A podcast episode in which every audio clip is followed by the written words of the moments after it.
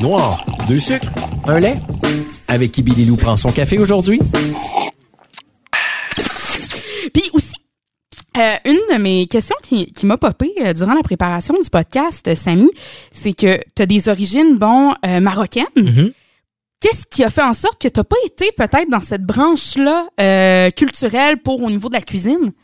Ben oui, ben, mes deux parents sont marocains. sais, Mhm. J'ai grandi avec la culture de la cuisine marocaine, mais c'est c'est pas c'est pas une cuisine qui m'appartient, parce que après ça, j'ai- j'essaie de, de, de m'identifier, de, de, de, de, de savoir qui, qui je suis à travers qui je à travers la cuisine. Puis c'est pas moi de faire de la cuisine euh, ethnique, tu sais, c'est- ma mère, c'est ma, ma grand-mère.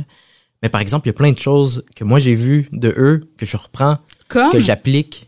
Euh, ben juste par exemple le beurre fermenté. Mhm. Ben- Ben, le, attends un peu, beurre fermenté. J'allais dire, mhm, ben oui, ben oui. Hein, du beurre fermenté, on sait tout c'est quoi, Le- mais qu'est-ce que tu veux dire par là? Le smin, euh, c'est tu sais, toutes les familles au Maroc ont leur pot de beurre fermenté. D'ailleurs moi le, le, le pot que ma mère m'a donné datait de 20 ans. OK. Donc, tu rajoutes tout le temps du beurre dedans, puis la culture bactérienne qu'il y a dans, qui est dans le pot fait refermenter le beurre. Fait que t'en rajoutes, t'en prends, t'en rajoutes. C'est comme un, un peu un levain. C'est un levain pour le pain, donc tu reprends tout le temps ton levain pour faire le pain, tu le renourris avec de la farine et de l'eau, puis tu le tu, tu l'utilises continuellement. Euh, c'est, même, c'est le même principe pour le, le beurre fermenté. dans le fond, c'est qu'il se renouvelle lui-même. Exact, ouais, dans un sens. OK. Puis. euh, Qu'est-ce que ça apporte de plus du beurre ah, ça fermenté? rajoute un goût euh, aux produits qui sont, qui sont vraiment, vraiment, vraiment. C'est le goût umami, un peu fromage bleu, fromagé. Oui, oui. Mais en subtilité, ça complexifie les, les goûts, les sauces, par exemple. Euh, c'est euh, assez euh, appliqué en cuisine marocaine, dans tout, le, dans, tu, rajoutes dans le tagine, quand tu fais ton couscous, tu mets le, le- tout, tout, tout. Pour rajouter ce goût euh, plus fort, là. Exact, ouais. Fait que ça, c'est un côté, justement, de, de tes origines culturelles, par exemple, qui, qui, qui ressort dans ta ça. cuisine. Mais cuisiné dans une tagine, par exemple, tu sais, le cuisine à l'étouffée, tout ça. Donc, je- j'en prends plein comme ça. Moi, c'est ça que je trouve intéressant, puis que je trouve qu'il y a une belle richesse là-dedans. C'est que moi, j'ai grandi, je suis né ici, j'ai grandi ici, mais j'ai la chance de côtoyer euh, une, autre une culture, la culture marocaine, qui a apporté plein de choses euh, à, ma cuisine d'aujourd'hui. Puis sans, sans être gêné de, l'appliquer puis de me l'approprier, tu sais, je, je vais pas, je vais pas faire de la cuisine japonaise parce que parce que je suis pas japonais. je, veux dire, je vais pas faire de la, cuisine, euh, tu sais, je vais pas m'approprier une, cuisine euh, ethnique que, que, je suis pas. Là, j'ai la chance de, tu sais, d'apprécier, de, côtoyer la cuisine marocaine, puis de prendre plein parce que je l'ai vécu, puis je les applique, tu sais. Ça me fait un peu penser euh, à ton, euh, j'allais dire à ton prix, mais à ta nomination pour le SPYC. Euh, Donc, le, là, j'essaie d'y aller par cœur. Le San Pellegrino Yacht Chef euh, Competition ou... euh, Ouais, Ouais. Chef Academy. oui, Competition, Academy. ouais. Eh, Exactement. Euh, compétition internationale Mhm. pour laquelle tu as présenté un plat qui ralliait un peu le côté ethnique de tes parents Mhm. et aussi euh, il y avait de quoi de racial, un peu le racisme que tu voulais démontrer là-dedans. Mhm. Puis en même temps, c'était comme une je me souviens encore de l'image, c'est comme une pâte toute colorée de, de tu sais, tu voulais faire euh, valoir aussi la rôtisserie, un peu le côté rôtisserie Exact, d'ici. ouais. là. Ouais, oui, c'est un plat que j'ai vraiment réfléchi. Euh, en fait, bah, San Pellegrino Young Chef Academy, c'est un grand concours international qui est présenté à, euh, aux chefs de moins de 30 ans. Donc, Hey, fait partout que à travers t'étais- le monde. T'étais limite, Oh oui, j'étais sur... euh, Parce qu'au moment où est-ce qu'on se parle, il me dit j'ai 30 ans. Je suis comme OK, parfait. T'es- t'es- T'étais limite, c'est bon. ouais. Donc, euh, t'appliques pour un plat signature. Donc, tu présentes ton plat signature. Fait que c'est toi qui t'étais inscrit. Exactement, OK, oui. parfait. Donc, tu t'inscris, euh, tu présentes ton, ton plat signature, euh, tu parles de la philosophie de ton plat, d'où que ça sort, etc., du message que tu veux passer, euh, du plat, de- bref. Tu présentes vraiment un gros dossier. C'est ça, c'est pas un juste gros genre dossier. Là. voici ma recette de pâte aux crevettes au pesto. Arrangez-vous avec ça. Ouais. Puis non, non, faut, faut vraiment qu'il y ait quelque chose. Là. Absolument, oui. Donc, je me posais des questions. Tu sais, je fais là, c'est quoi mon pôle signature? D'où je viens? Fait, donc, après ça, j'ai, en faisant de l'introspection, tout ça, j'ai, soulevé plein de, de points curseurs qui faisaient du sens. Puis à partir de ces points curseurs-là, euh, puis du message que je voulais passer, j'ai réfléchi au, au plat de, de la rôtisserie euh, Ticoc, là, Ouais, ouais. notamment. Pour ne pas les nommer. Ouais, parce que, ben, en fait, ben, moi, mon père travaille chez Ticoc, il a travaillé chez Ticoc longtemps, puis il travaille encore.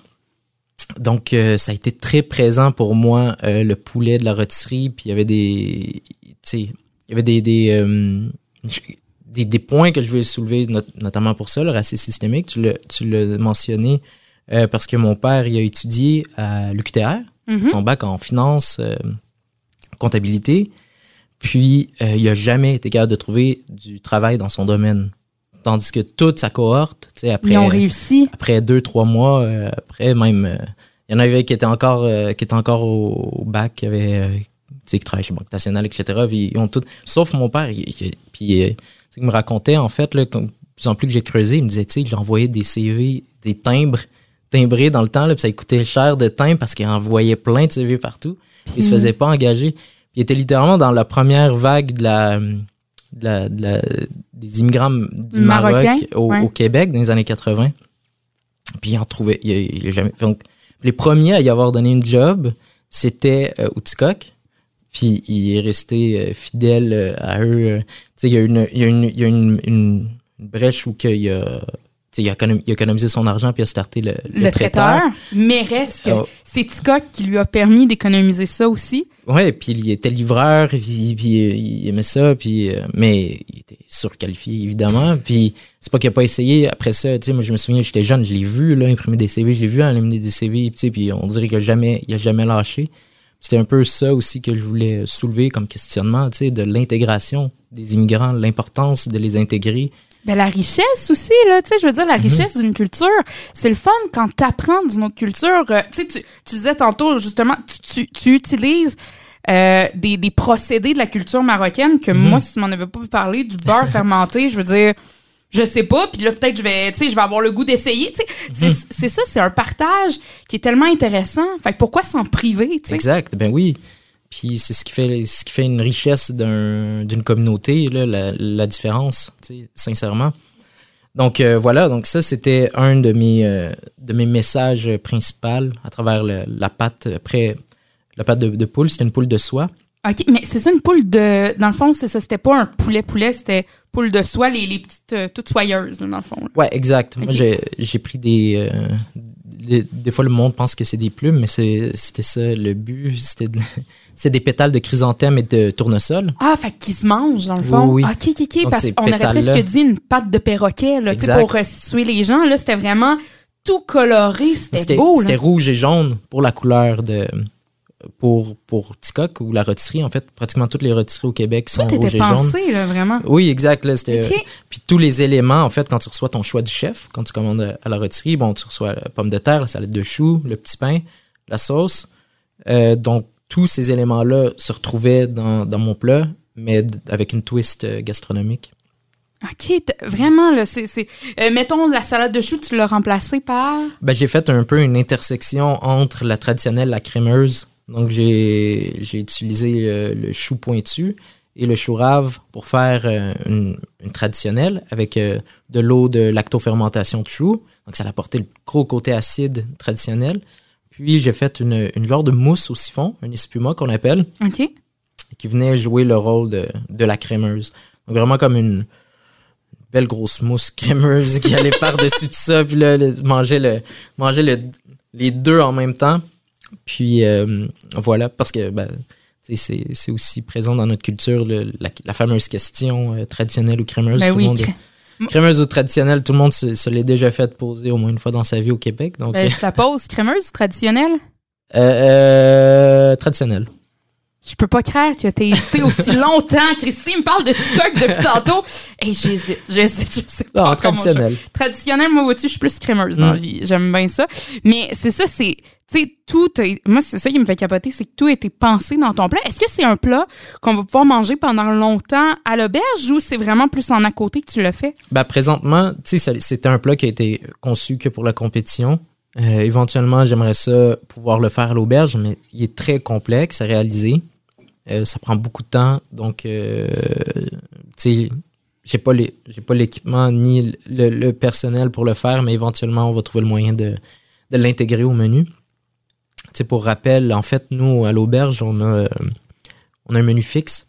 Donc, quand tu viens manger à l'auberge, tu ne fais pas de choix. Donc euh, on a on propose un 8 services.